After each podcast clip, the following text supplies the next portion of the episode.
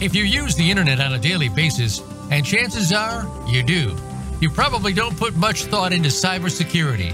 You know, your network connections, the pages you visit, the files you download. You should be thinking about these all the time. Welcome to And Security for All. Your host is Kim Hakim. We're here to help you understand, in general terms, how and why your cybersecurity should be kept in check. Now, here is Kim Hakim. Hello, everyone. Happy Friday. Welcome to another episode of And Security for All. I'm Kim Hakim, your host, and um, we're excited for another week of um, chatting with our guests today. We just got back from Denver. We had a great event there yesterday. We got in early this morning, and we are going to be taking off to Kansas City next week, and then we have St. Louis. So, all of you guys out there, if you happen to be in one of those cities, uh, make sure you connect with me and stop by. We would love to see you. Our events have been great, and looking forward to being in Kansas City next week. Today, I have a, a new guest that I haven't met in the past. I have uh, Chad Gough. He is the owner and founder of 4Discovery. And today we're going to talk to him about what 4Discovery does. And we're going to talk a little bit about trade secrets and insider threats. So, welcome to the show, Chad. Hi, Kim. Thanks for having me.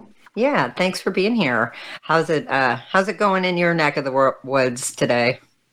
Going well. It's been a it's been a busy week. I think with the Memorial Day holiday, uh, everybody's still trying to cram five days worth of work into four days. So yeah, yeah, that was. We were in Denver yesterday, and we had a great turnout. But it probably would have been a little bit better if we didn't do it the week of Memorial Day. I think that's a lesson yeah. to be learned because not everyone can get away when you've already had Monday off.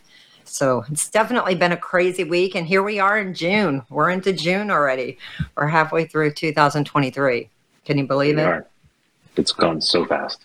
So tell us a little bit about you and um, about how you founded 4Discovery and how you how, how long have you had this company and just a little background on you.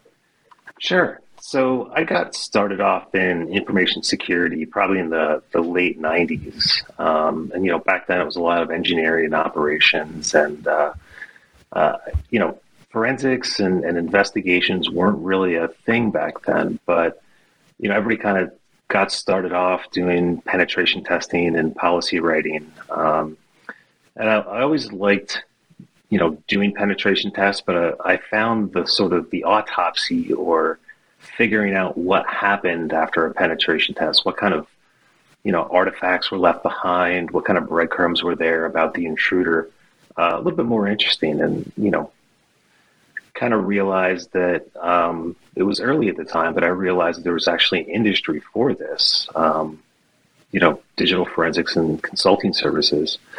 So from there, I kind of spun off, and um, you know, I've had 4Discovery for, I think we just celebrated our 14th birthday uh, a couple of weeks ago. Well, that's great. Congratulations on that. Yeah.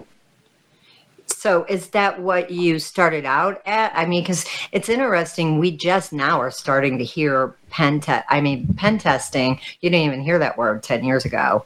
So, as you know, it was a big topic yesterday on our panel. We had one of our CISOs happen to be a pen tester. So, um, where how, when did you like evolve into becoming were you a pen tester to start with or how did that evolve?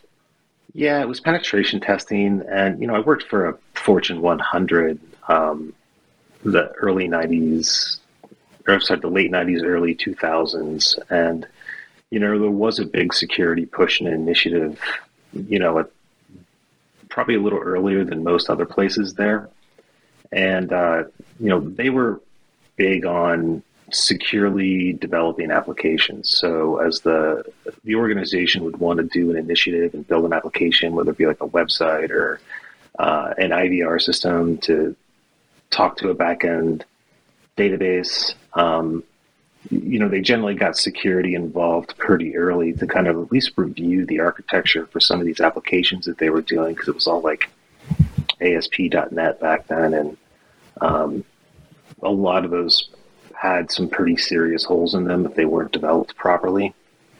And, uh, you know, that was back when they had sort of the, the NIMDA worms and the SQL Slammer type worms that, that kind of took over some of the organizations. And, you know, there's a lot of response to you know, outsider attacks plus all these all this malware that was running through corporations, and um, that's kind of how it all started. So, who would be your typical like? What is a typical client of yours, and what what are you guys actually doing for your clients? So these days it runs the gamut, but it's primarily um, law firms and corporations.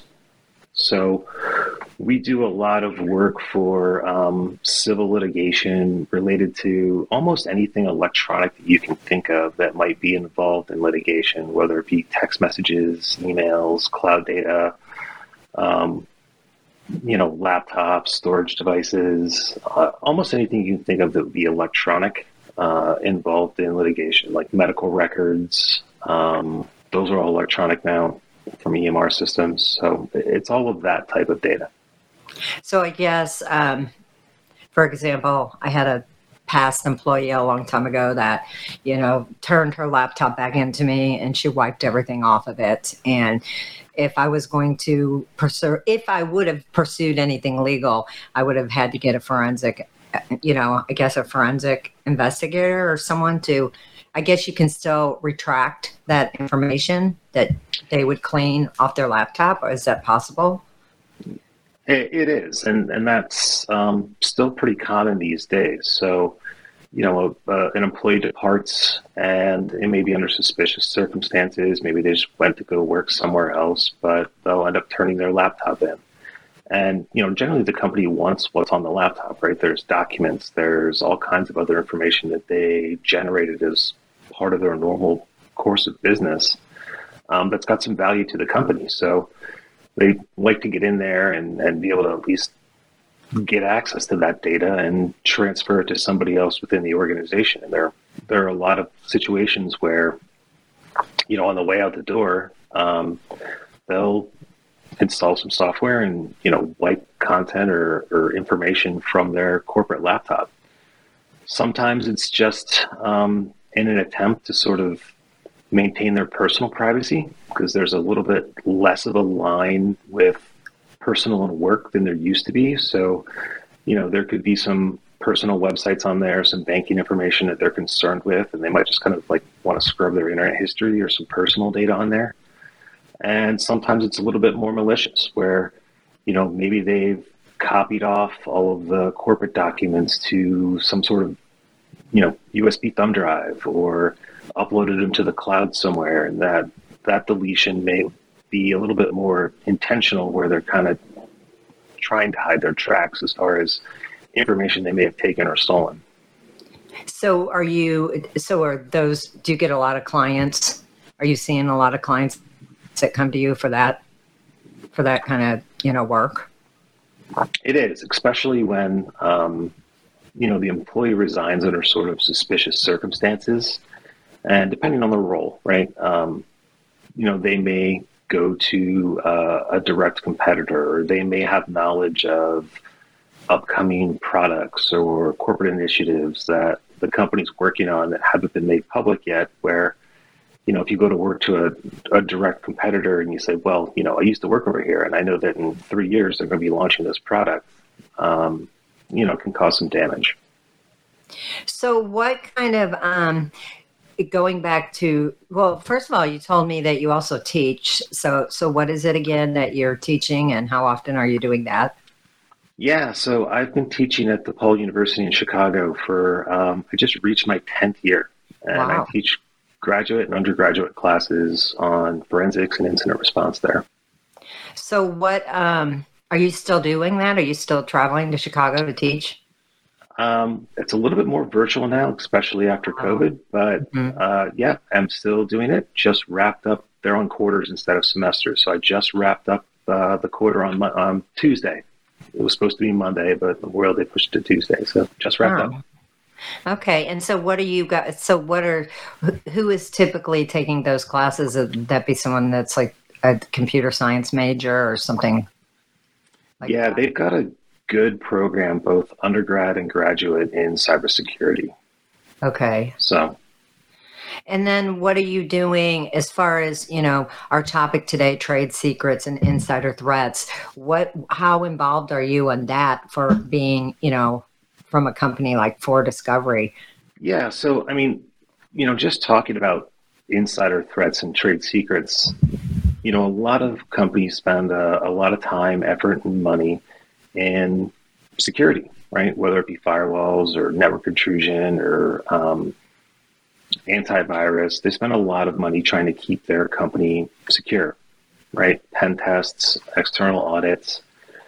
Um, but there's always that factor of your employees, right? These are the people that you hired. Um, you gave them user accounts. You gave them access to a lot of your data.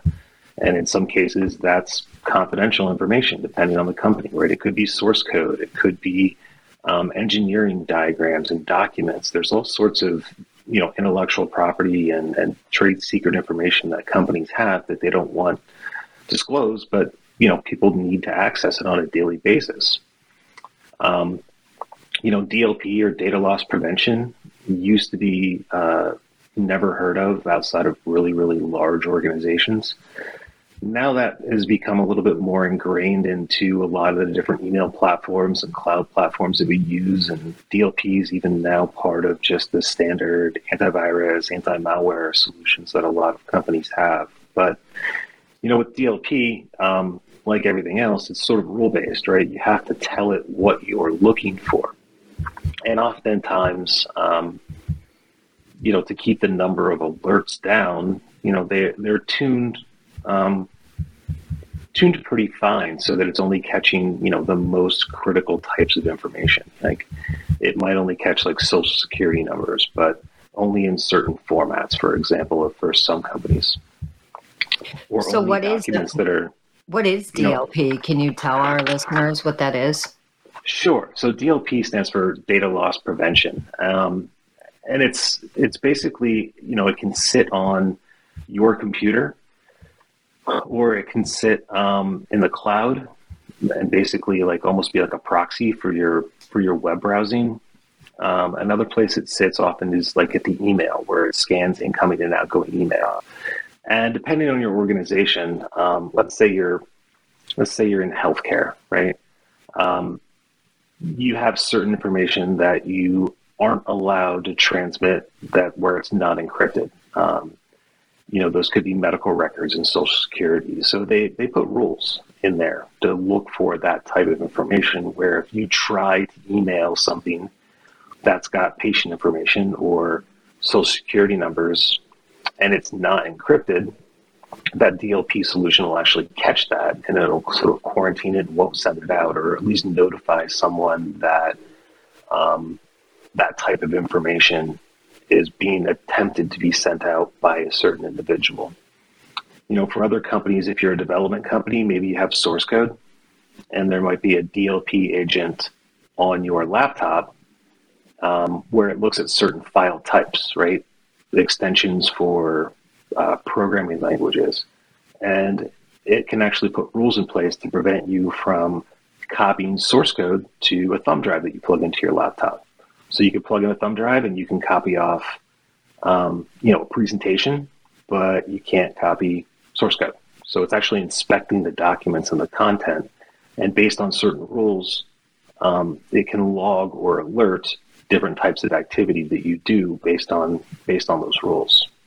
And sometimes, um, you know, we'll get involved in matters where companies do have DLP, and we get brought in to do an investigation based on the fact that there's a certain employee who's been setting off alerts. And oftentimes, we actually get in there and get access to the data and do the forensics. We'll find that there's a lot more that was going on, right? The where the DLP was only catching maybe 10 or 15 percent of the most sensitive documents, but there were a lot of other documents that were being sent out. But for whatever reason, their DLP didn't have rules for that. So there were presentations and lists of clients and customers that were being copied or sent out or uploaded to cloud storage that just weren't captured because of the the way that some of the rules were set up in their DLP type systems.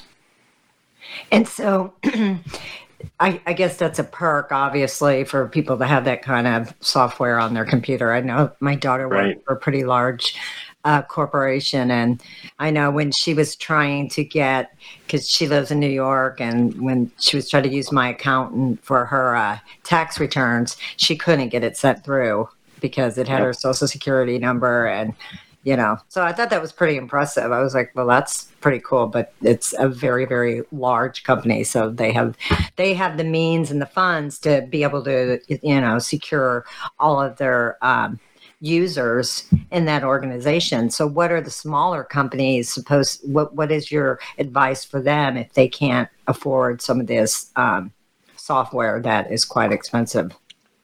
Yeah, unfortunately that leaves a really big blind spot for them, right? And and that's where smaller organizations need to do a better job around um, at least educating their employees about the proper use of corporate data um, some of the policies and procedures that the employees may sign uh, need to specifically address that. Um, and then they have to also do a better job on like access control, right? Where oftentimes, you know, if you've got a user account on the system, you can pretty much access all the different places and, and, and files that you want to access. So, um, more stringent access controls will at least narrow down what they're allowed to see. Um, but aside from that, you know, it's it is a, a, a pretty big blind spot where uh, an employee who's a salesperson may have access to an entire corporate CRM of customers, upcoming deals, uh, the value of each account, and if they decide they're going to leave that company and go to work for a competitor and they want all that account information, it's as simple as just downloading the spreadsheets out of a CRM and copying to a thumb drive and um, walking out the door. And, and most companies have no visibility into that. And they don't find out until they start losing accounts that they used to have. So, what are what are some examples of some of the like disaster type, disastrous type things that you've seen because these companies aren't protected? Um, wow, I probably have a ton of war stories, but um, you know, a couple that comes to mind was uh, it was a, a large food processing manufacturer, and they were working on they were working with their accountants because they actually planned to do it was a they planned to get some funding and they also planned to acquire another company. So as part of this, they were working with some outside financial advisors to kind of get their books balanced and get, get ready for this so they could be properly valued. And their uh, financial advisors came back and told them they were missing quite a few million dollars. Um, and they had no idea where it was coming from. And uh, this company's uh, chief financial officer, CFO, was a was a longtime friend of the the owner, and he was really the only individual that had the the capabilities to um, wire some of this money or uh, generate some of these fraudulent invoices that they had seen. So this became a uh, a, a, late night, um, you know, get the computer at one o'clock in the morning when the office is closed with the security um, for the building, and then you know do the forensics and return the computer the next day, so that or that same evening, so that you know nobody knew that the computer was being cloned and copied, and then you know do the forensics on that to to find out that. Um, you know, for the last at least ten or fifteen years, that you know somebody had been laundering money out of the company. It was uh, the owners you know best friend that he hired and brought up as a CFO. So, so then, um, so so what what what happened? I mean, what what happens next? Um, that's where it goes to goes to litigation. You know, uh, goes into the courts. The attorneys work it out, and uh, unfortunately, when you start getting into the court system and the you know, it, it goes through the, the legal process. You know, it can take years. Years. And you know, yeah. our investigation is done. Um, uh, so we don't necessarily get the end of every story, which is kind of troubling. But on some of them, at least, you know, I, I do get asked to come back and um, be the expert witness and testify at trial regarding the, the information and, and the, the data that was found. So. Yeah. And unfortunately, our government, and especially since COVID, you know, things are so slow in the legal system. These attorneys are just making tons of money on legal hours because everything's so slow. So, yeah, the uh, the courts definitely got backed up during COVID until they um, took them almost a year to figure out how to use Zoom. So, and then the Yeah. attorneys couldn't figure it out. I was that. I still love that. that's The that's attorney that was a cat that, that made its way through social media. So what um what are you seeing in the healthcare industry? You know, what what are some of the challenges because I know I know physically in the healthcare industry they're so backed up. I, I hear we're like 3 years behind, but when it comes to trade secrets and insider threats in the healthcare industry, what are you seeing there? Um, from an insider perspective, not too much. With the healthcare industry, it's all about the, the electronic medical record. So most hospitals now are, are fully uh, electronic or digital related to your your medical record. Um, and unfortunately, with all that digital information um, and the regulations that are surrounding the healthcare industry, there's a lot of data that's being generated about your medical record. So think of it as like metadata or data about your medical record. It's not necessarily part of your medical record. Um, you know, you can go in for a, a typical health checkup physical and you know all the way down to what screen someone is looking at and when your labs got posted and when they got sent out and when they came back and when uh, a doctor looked at the results of your labs are all timestamped as part you know it's not necessarily part of your medical record but there's a lot of audit logs that exist around medical records um, that are you know they, they exist for a reason it's generally part of cms's requirements but you know they're being used quite a bit to in medical malpractice cases to determine who knew what when and how So where are you used like is it usually the healthcare or the financial? Where do you find that you're most um, used as an investigator? Is it more on the financial side? um, everywhere uh, Everywhere. healthcare related cases um, we do a lot of mobile devices that were involved in uh, collisions so accident reconstruction you know determining if somebody was texting on their phone while or playing Oh wow! How how do you do that? How, tell us about that. That's I find that so interesting that you can actually find out that information. Yeah, so phones keep a ton of data about us, right? Um, they keep information about uh, your latitude, your longitude, your location. Um, a lot of the apps that you use keep information about when you use them. And all that's available on the phone, where we basically just collect the phone, you know, do a forensic preservation or capture that device, and then all that information is available to be investigated.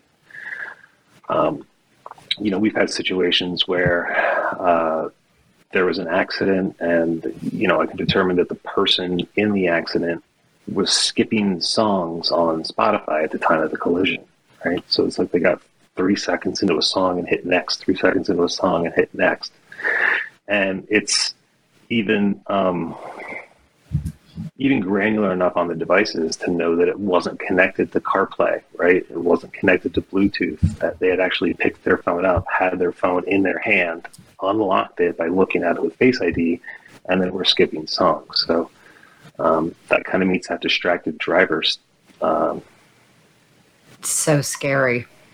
yeah. Yeah.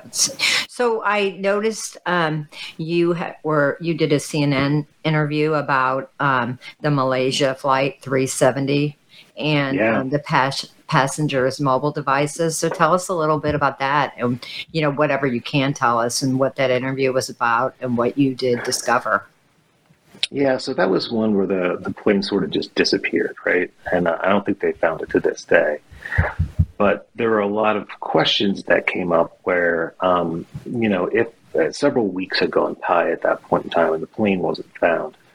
But um, the question that was being asked a lot was if they did find the plane, you know, one of the things that all the passengers probably had on them at that point in time was a cell phone. So, you know, if the cell phone was found at the bottom of the ocean, um, could you retrieve the information off of that device to maybe see a video that someone was recording at the last minutes or any camera footage that somebody took that would have told you what was happening on the plane, even though it wasn't connected to a cell tower and couldn't transmit, right? So sort of that, that locked up in airplane mode recording video that's it's not going anywhere. Um, and I said, sure, I, you know, there's there's not really any reason why you shouldn't be able to do that. Um, you know, mobile devices these days are, um, you know, some of them are, are waterproof to a point. Even if they aren't, there's uh, a lot of the way they're put together kind of makes them almost indestructible. Um, and, and that came back with, well, you know, I know that I've dropped my phone in the sink before and you know, I've never been able to use it after that. There's no way you can do anything if it was on the bottom of the ocean. So they actually um, worked with the Chicago Shedd Aquarium and they set up an example or an exhibit where they used a saltwater floor, salt saltwater floor um, that they had there, and they took a, a Samsung phone and started recording a video and then dropped it in there, and they essentially simulated saltwater. Um, something like two or three hundred feet of pressure, and he let it sit for about a week. Uh, and then I had to go get it uh, essentially take it apart and pull the chip off the phone that stored the data, and um, was able to read about eighty-five or ninety percent of that data uh, off that device. So it's kind of it was a fun project. So what happened with the Malaysia? I mean, what did you find out? Did you find information from the cell phones? No, this was just more of a could you do it if they found the plane sort of scenario. Okay, so nothing that that's still so fascinating that that is just gone. That plane. I know. I think Netflix just did a little documentary on it, and they're still looking for it. So, huh? I'll have to watch that. I I, I try to catch all those type type of documentaries. So, tell us a little bit about cyber squatting. What is that? Um, are you referring to like when um, like business email compromise type cases where they do um, where there's like a wire fraud transfer type matter? Yeah. Mm-hmm. yeah. Um, so you know the business email compromise cases are are typically the ones where someone in a chain of emails has either been um, compromised or or successfully phished in some way. Um, and they may register a domain name that's one or two letters off, or maybe like a, a reversal of a couple of letters, switching out a couple of letters in a domain name, and impersonate some people. Uh, it, it actually happens quite a lot during you know tax season, where they'll say, "Hey, you know, I'm, you know, your accountant," and they'll just change a couple letters on the domain. And you know say hey you know i need you to email me your w2s or um, you know your your tax information or your bank statements. And they kind of get in the middle of these transactions where they then use that data to um, they'll they'll file a tax return early on your behalf for a refund. Or allow the refund wired somewhere else not your bank account and in the business world, um, typically they'll say, uh, you know, hey, we're Acme Corporation and um, we're switching banks. You know, attaches a PDF that's got our new banking and wiring and routing information. Can you make sure you update it on your end? Uh, and then, you know, oftentimes it's someone who just doesn't pay attention and um, doesn't pick up the phone and call somebody at the company to verify that they're changing banks and they'll they'll put that in, and um, a, a, wire transfer will go out to the wrong person, and, and generally that money will be gone. So, um, to how what would your advice be to, to how do you spot like an insider threat, and you know what are some signs? Like, what would your? I'm sure when you're um, instructing at the university, I'm sure you talk about this all the time. Like, what what are signs that we probably just don't even pay attention to, but we should be paying attention. Um, Yeah, it's really difficult to tell sometimes, right? Like uh, you just don't know. Uh, it, it's so reactionary where you you're, you're like I had no idea that this person was so um, disgruntled or um, you know I, I, didn't know that they were going to quit their job and, and go work for a competitor or even start a competing business but um, you know usually just providing employees with a safe space to to make um, to do some notifications, I think is probably the best place to start. So, are you referring to maybe like just their social media? And is it, do you feel like it's the employer's responsibility to be following their employees' social media to find out what is going on with them? No, not at all. I mean, that's impossible, right? Like, um, mm-hmm nobody has the bandwidth to do that. Um, but you know, internally, right? Like at the water cooler, mm-hmm. you know, you may have a an inkling that something's going on, or somebody's going to be resigning soon, or somebody's taking a, a job offer somewhere else, and you know, if they're able to go to their manager with that in a confidential way, or at least, um, you know, maybe even anonymously, that that may help. How serious are non-competes? And are employees hmm. nowadays afraid of non-competes anymore? I feel like they used to a long time ago you just we're not going to violate a non-compete do you feel like it's changed? Um it is. Uh, again uh, i'll do the obligatory i'm not a lawyer right? Mm-hmm. but uh, non-competes have changed. You're right. At, at some point in time you know back in the day, um, filing a non-compete was um, something you just didn't do. And then it does take somebody, you know, generally with some money, who's willing to fight that, uh, who will say that the non-compete sort of non-enforceable, right? They're kind of overbearing. And, you know, I think enough of those cases happened over time where um, when attorneys started writing non-competes, they they realized that a lot of what they were putting in there would be non-enforceable, so they kind of backed them down a little bit. Um, and now I'm seeing that you know there are a couple of states, and I think you know California is generally first with everything when it comes to um, changing laws. But I have seen something related to to California um, because it is so tech heavy in the Silicon Valley. Um, going to basically ban non-competes altogether. Well, how can they do that? How can they ban non-competes?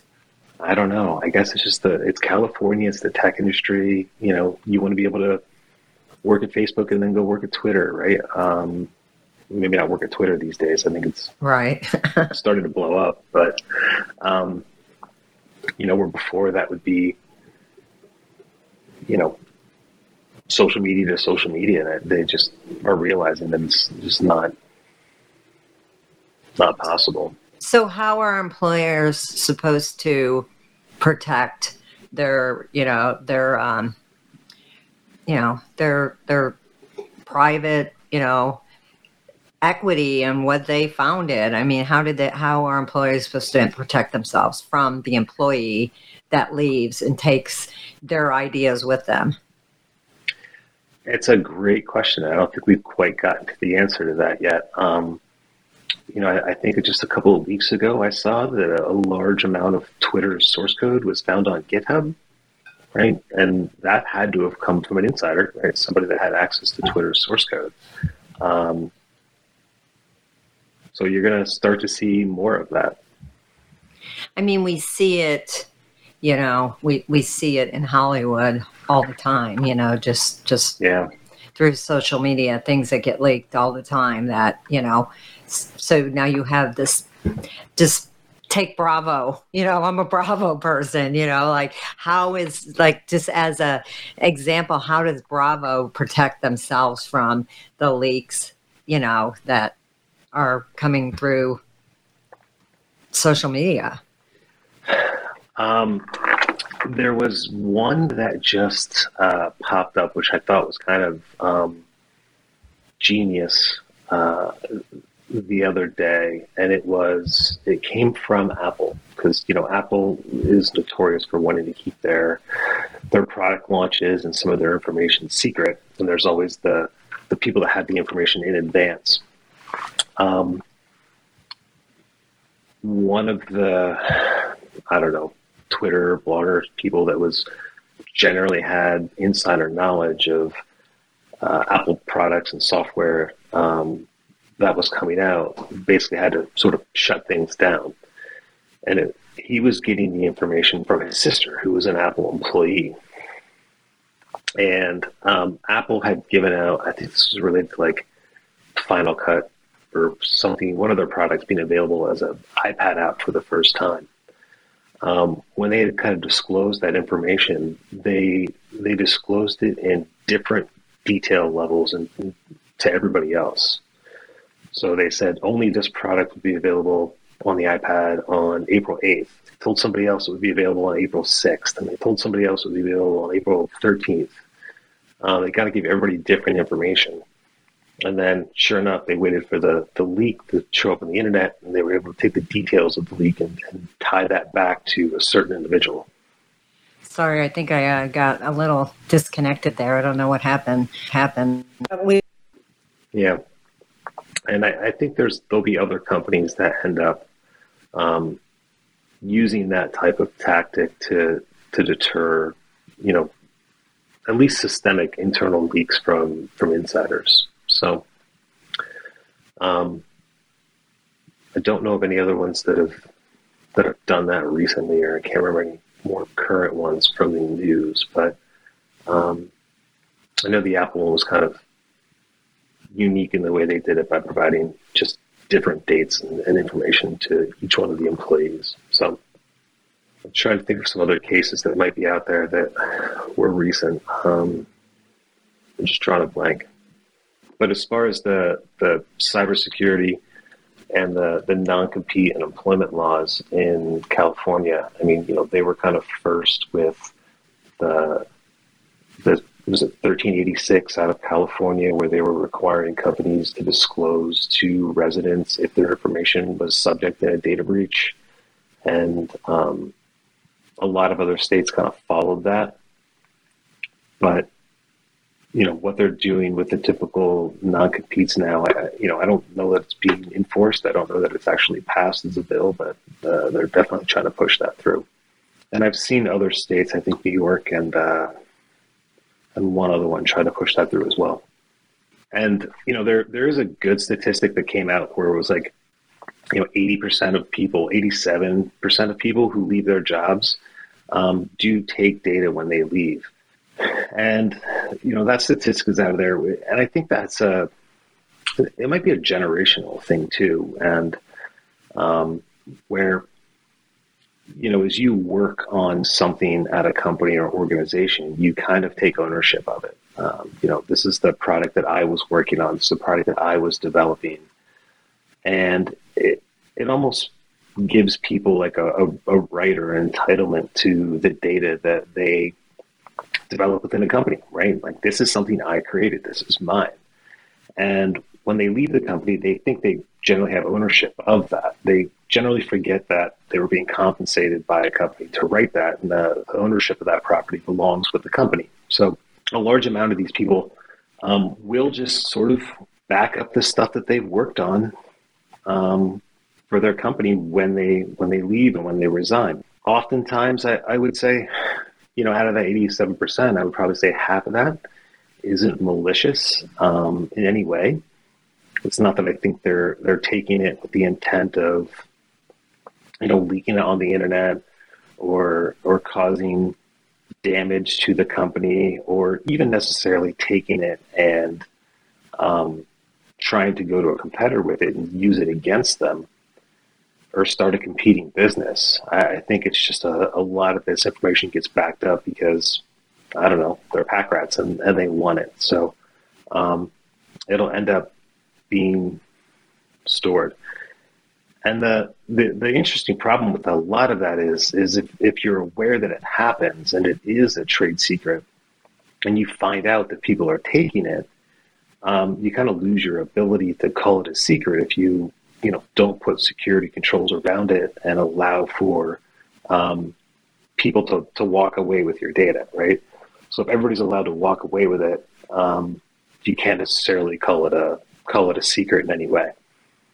Um, another question that got posted is, uh, you know, new technology like Chat GPT and AI making it harder to get um, to, to source or, or share stolen data.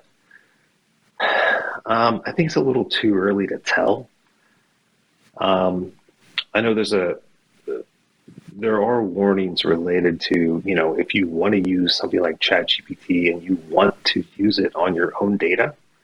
Um, right now, that's kind of hard and uh, expensive um, to have your data sort of baked into AI to ask it questions. Um, Microsoft is working on it. I'm, I'm drawing a blank on the name right now, but it will be coming out soon from a Microsoft standpoint with AI on top of your own corporate data. But right now, I'd say if you if you want to use ChatGPT or any sort of AI, um, you know, don't post your source code, don't post your your corporate documents in there or anything anything secretive that you would want to to not have it understand. So. Well, Chad, I'm sorry that I put you on the spot. We must have jinxed ourselves because we were talking about this pre-show how it hasn't happened or have gotten cut off, and probably all year. and we were talking about for our, our audience. Um, I'm in St. Louis, and we were talking about being in a drought. And I looked outside, and my sprinkler system was going off. And right when I looked, everything disconnected. So I don't know what happened. So I apologize. No problem. I think it's the gods telling me turn off the water outside. so yep, anyway, there are gremlins so, somewhere. Yeah, so I apologize. I have no idea. I did not touch anything, and everything just went offline. So sorry about that. But sure, that's what they say. Yeah, back to Chat GPT. I find that so interesting. If you want to just expand a little more on, you know, um, how, how is that going to affect, you know, stolen data and just what we are going to believe and what we're not going to believe and on you know you being you know an instructor you know what are you seeing in class with chat gpt as well? I think it's a little early um, to make to figure out what's going to happen with a lot of this stuff. Um, you know they, they just kind of dropped it on us in november or december of last year. And then it's it's gotten a lot of news and a lot of traction recently. Um, you know, there's been some AI in a lot of the forensic tools that we've used for a long time. Um, but that was always related to things like photo recognition, right? Where if we have, for example, a cell phone that's got tens of thousands of photos on it, um, we can use AI uh, that'll actually look at the photos and kind of do like uh, um, you know, Apple has this on your iPhone now. If you ever go to like your your photo library, you can actually just search for something. You can search for a chicken, right? You can search for an egg. You can search for uh, an object, and it'll bring back all the photos with that object in it. Um, and that's been around and it's been available for forensics for a while. Um, you know, especially used in law enforcement quite a bit because they can say, show me all the photos of guns or drugs or money, and uh, a lot of that will come back. So, um, but with the the Chat GPT, it's you know until they figure out a way where you can use your own data, um, essentially siloed, where you kind of have like the overall AI engine, but then you can take your own data and train it where it doesn't get shared with everybody else. Um, I don't know.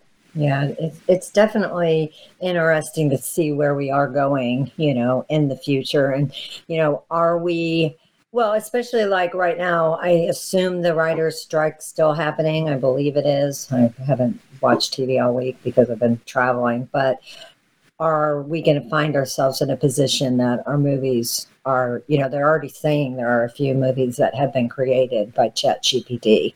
So, it's just going to be interesting the future what the future looks like. And you're in such a great industry what you do because i would hate to be well i wouldn't hate to be a developer of some sort of software because there's a lot of really wealthy people in this world because of that. But how do you stay ahead of the game where you know where you might be in stealth mode and now what you've developed may not even matter anymore because something else has trumped you? So so, so congratulations for the industry you're in because you you can stay ahead of the game by what you're doing. But what what do you think about you know where where these developers are going, and is it going to be tougher for them to stay ahead of the race? Um, I, I, think absolutely it is. Uh, I was just reading an article, I think it was last night, um, about a developer who's well wasn't quite a professional developer, right? Kind of was like a hobby programmer um, who I think racked up, I think it was a three or four hundred dollar bill on Chat GPT over like a one or two month time period, um, but was able to finish and release an application um, that most people said would take eight or nine months to develop. So, um, you know, take nine months of development down to a month and a half with a two hundred dollar bill from using ChatGPT's API, and there you go. Yeah, that's crazy. So, so I don't know. I mean, I know that you know they. Um, oh, there was a lot of the Twitter and Facebook, all, all those executives. They were. I didn't watch it. Somebody told me about it. They were on maybe Fox News or something, and they and I know um, some of them were saying we need to slow this down. Well, I, I don't think we're slowing it down. I don't I don't think that's possible for that to happen. So put the cat back in the bag, right? Exactly. You know, and when are they? You know, because I I think it's fun to play with Chat GPT. I think you know I just get on there and you know if I'm trying to find panel questions for one of my events, I take my old questions and I put new questions in there, and it's great. You know, I in a minute I have a whole new hour of content. But um, I wonder when they will start charging because I mean, what I'm using is just free. So, yeah, and I they, um, I did pay for access to it, um, the professional, and to get an API key, so I could do. I just want to play with it, right? I want to see like what's what's coming out there and what's capable of. Um, so I think this is kind of the the sandbox, like you know, all the people that are using it for I, I have a friend that has children, and uh, every night they'll pick a couple characters and tell ChatGPT to generate a bedtime story, and they're custom. You know, oh, every night cool. related to like characters, and it actually does a, a fairly good job. Um, you know, I, I, don't think that's what they're they're trying to monetize. It's going to be um, it's going to be much larger use cases from a corporate standpoint. And there are apps. I have one on my phone that I downloaded. It was a Chat GPT tool. And that was when I was first learning about Chat GPT. And I realized, okay, this is not the right one. But it did give me some free stuff in the beginning to entice me to pay. Um, it's still, I haven't deleted the app because, you know, I might eventually pay for it because it was pretty cheap. It's just, I'm kind of waiting to see what happens with the you know with the original chat gpt and you know what how, how many apps are there? There's got to be tons you know i just there's so many and there's so many that are charging exorbitant amounts of money for something that you can get for free right? So there's a there's a lot of fake stuff out there as well um, yeah so it's kind of a, a lot of people you know, making money off of this right now. There are there are and everybody's trying to figure out the, the best way to use it yeah, you know, because you have um, you you have people that are not in the cybersecurity industry that are just hearing just now today maybe just hearing about chat gpt so they have no idea that it is free. They're probably just doing what i did and just finding an app and thinking they got the right one. So yeah. you know. But i mean they're probably not in the very distant future right? Um, there'll be a way to tack it onto your corporate Slack environment, right? It will go back and it'll read the last five years worth of messages and tell you what all the common questions and issues in your company and organization are, and how you go about, you know, making documentation out of them. Because like, hey, this is the most common question um, being asked of us, uh, you know, on the on our Slack channel, and um, you know, it's been answered five or six different times. You know, let's make a knowledge base article out of this so that people don't have to ask the same question again. Um, well, what do you predict? Like, because we are coming up to about four minutes left, but um, what do you predict for the future of data for forensics and data recovery? Um, a lot of it is going to be migrating and merging with the cloud. So, um, you know, less dev- less information is being stored on your computer, uh, less information is being stored on your phone. More of it's moving um, to the cloud. So it's going to be um, a lot more acquisition and collection of cloud data. And do you feel that? Do you feel like those two things cor- correlate, ChatGPT and data recovery? I mean, is this going to be a tool for you um, with forensics? ChatGPT is that going to help you in your profession? Um, I was having a discussion with this with somebody the other day, and I, I don't know. I, I, think that's probably a lot longer, um, longer out. You know, I, I don't think that my job's in jeopardy yet from a standpoint of being able to feed it a, a, laptop computer and tell me whether or not somebody's been up to anything malicious, right? Right. Um, it's going to yeah. take some time for that to catch up. Yeah, I've had conversations with people like, what are going to be some of the first jobs that are going to be eliminated? And I guess we don't have to go into that since we're down to about yeah. because I don't want to scare anyone out there. so I'm glad I put on a cybersecurity events, and it takes a person and people, and people still like to see other people. So I still feel yeah. in my industry. so. Same you know people like to see people and i don't think that's ever going to go away you know and there are some people that never want to see people and that's never going to go away as well and that's why we do our events in a hybrid mode so we still have a virtual option because you know, since COVID, there is a world out there that people that are quite happy being home alone. So, um, absolutely, but, but, still have to be, be, educated and still have to keep their certifications up. But anyway, Chad, it's been great having you on the show. Can you tell, let our um, audience know where they can find you and how to get a hold of you? Um, yeah, I'm on um, LinkedIn primarily. Um, you'll find this under either my name, Chad Gough, or under 4Discovery. Well, it's been great. Thanks. I, I really apologize that I had a crash and you had to uh, thank you for uh, holding the show, keeping the show together, and we didn't have to stop that. Thank you so much. And no problem. Thanks for having me. Yeah, I'd love to have you back sometime. Have a great weekend. Thank you, everyone, for tuning in to another episode of And Security for All. And we will see you all next week. Have a great, safe weekend. Thanks, everyone.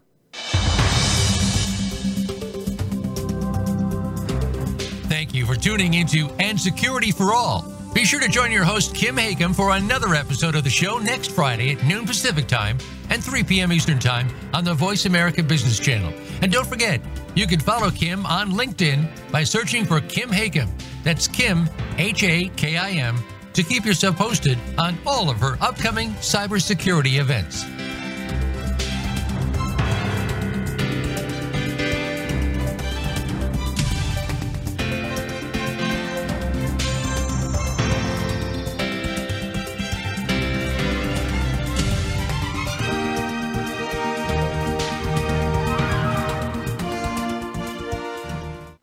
Cybersecurity professional that needs to earn continuing educational hours? FutureCon Events brings high level cybersecurity training discovering cutting edge security approaches, managing risk in the ever changing threat of the cybersecurity workforce. Cybersecurity is no longer just an IT problem. To learn more about attending a virtual event, go to futureconevents.com or email info at futureconevents.com or follow us on LinkedIn or Twitter at FutureCon HQ.